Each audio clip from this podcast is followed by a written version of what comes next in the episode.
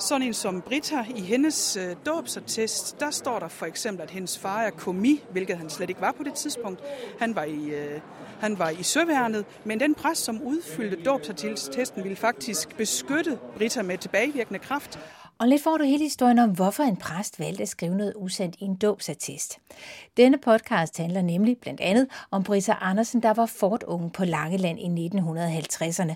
Og til hendes historie, der hører altså historien om, hvordan den kolde krig satte sine spor helt ned i et lille barns dåbsattest. Det var museumsinspektør fra fortet, Gise Friis Hansen, der talte, og det fortsætter hun med lige om lidt sammen med Brita Andersen.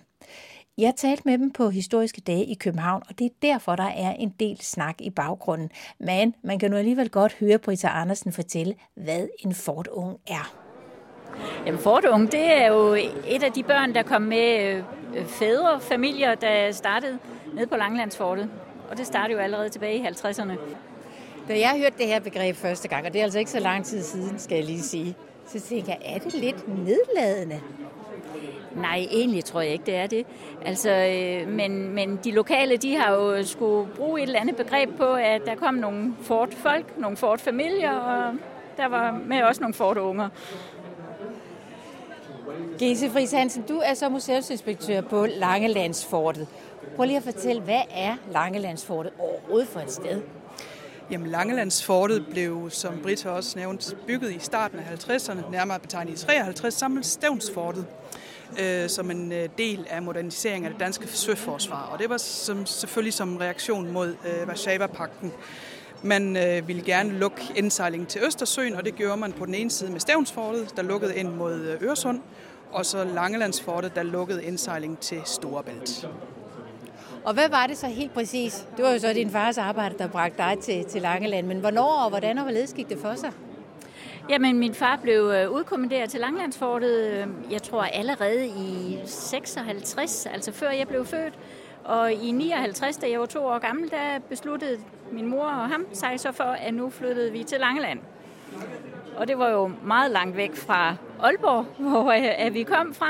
Men øh, det var en beslutning, der blev taget, og jeg er glad ved det den dag i dag. Du bor der stadig? Jeg bor stadigvæk på Langland og har heller ikke planer om at flytte derfra. Men hvordan skal man se det for sig, Gese, det her miljø, der har været omkring Langelandsfortet, udover som en arbejdsplads? De her familier, der er flyttet der til, har de boet inde på selve fortområdet eller rundt omkring på øen?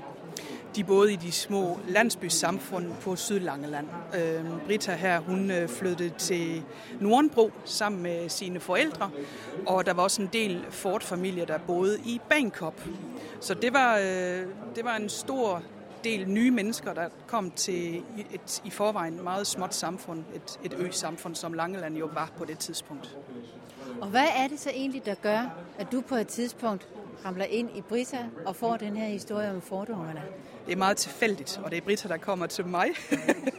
da jeg en morgen skal hente morgenbrød øh, i, øh, i Humble på bageriet, hvor, øh, hvor, hvor Brita er bager, der, der snakker vi sammen, og jeg spørger hende, Nå Brita, har du, øh, har du været på fortet? Ja, siger hun. Jeg er jo en fortunge. Øh, Nå, siger jeg så, for jeg ved faktisk ikke, hvad det er. Og det er simpelthen der, hvor, øh, hvor den historie begynder at rulle. Og øh, Britta, hun har lige fortalt mig, at hun har jo snakket med flere af sine bekendte, nu her i forløbet af de sidste par dage, at, øh, og, og de har simpelthen, der er flere af dem, der kommer frem, jamen så er det jo også den og den historie men med, med de og de folk, og, så det griber om sig. Der er rigtig, rigtig mange fortbørn, fortunger, som øh, Langlandsfortet rigtig gerne vil snakke med, for det er nogle gode historier. De fortæller en anden historie end den sædvanlige og hvad er det for en anden historie, du bliver præsenteret for som historiker? Jamen, øh, vi har jo selve Fort Unge-historien har flere lag. Nemlig, det er øh, det traditionelle, den traditionelle historie om, om øh, soldaterfamilier, der bliver nødt til at flytte rundt med deres øh, fædre og de børn, der nu må finde sig til rette i de samfund, de kommer til. Men de fortæller jo også den store historie, fordi sådan en som Britta, i hendes øh, dåbsattest, der står der for eksempel, at hendes far er komi, hvilket han slet ikke var på det tidspunkt.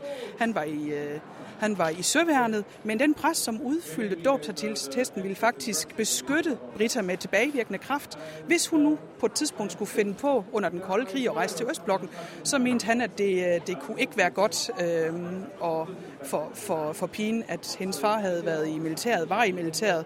Så det var simpelthen for at beskytte hende mod eventuelle repressalier. Men har du nogensinde tænkt på, Brisa, at sådan noget som blandt andet din dåbsattest, det skulle blive en del nærmest af Danmarks historie, der skulle på museum og fortælles? Ej, det må jeg indrømme, det har jeg aldrig nogensinde tænkt på. det, det var egentlig bare sådan en naturlig del af det stod der, og det var først, da jeg kom til at snakke med Gese om det, og min mor selvfølgelig fortalte historien bag. Men når du så sidder og tænker nærmere over det nu, er der så andre ting, hvor du tænker, ja, det var da egentlig sådan, og end ikke besynderligt, men selvfølgelig en del af at vokse op et sted som lige præcis Langelandsfortet. Altså som barn, der, der tænkte jeg jo ikke over det. Vi havde jo en ganske normal barndom, altså, øh, men, men sådan jo ældre vi bliver, og jo mere jeg tænker over det og, og snakker med andre fort unger og med gæse og sådan noget, så kan jeg da godt se, at vi har haft nogle andre oplevelser. Men frygt, har det egentlig været en del af din hverdag? For det kan man jo godt forestille sig, det er jo totalt et sted, hvor det handler om krig, eller potentielt krig, ikke? Nej, jeg har haft en meget, meget tryg barndom. Øhm, øh, jeg, jeg tænkte, jo, jeg vidste godt, at det var soldater, og min far underviste soldaterne både i skydning og i, i forskellige historier om krigsførelse og så videre. Men, øh, men vi havde jo fordet til at beskytte os. Så, så det frygt øh, havde jeg overhovedet ikke som barn. Er det det samme indtryk fra de andre fordunger, du har talt med? Indtil videre har jeg kun snakket med ganske, ganske få. Men øh, der er en enkelt kvinde, som beretter om, øh, at hun i en alder af 10 år blev overhalet af en meget mørk bil. Øh, hun var ude at cykle, og så bliver hun overhalet af en langsomkørende mørk bil, hvor der er en øh, mørkklædt mand, øh, der stiger ud og fotograferer Langelandsfortet øh, på afstand. Og øh, der kan hun, fortæller hun, tydeligt huske, at hun blev rigtig, rigtig bange. Fordi det var, det var altså det var skummelt. Mørk bil, mørk mand, står og fotograferer. Der er noget galt.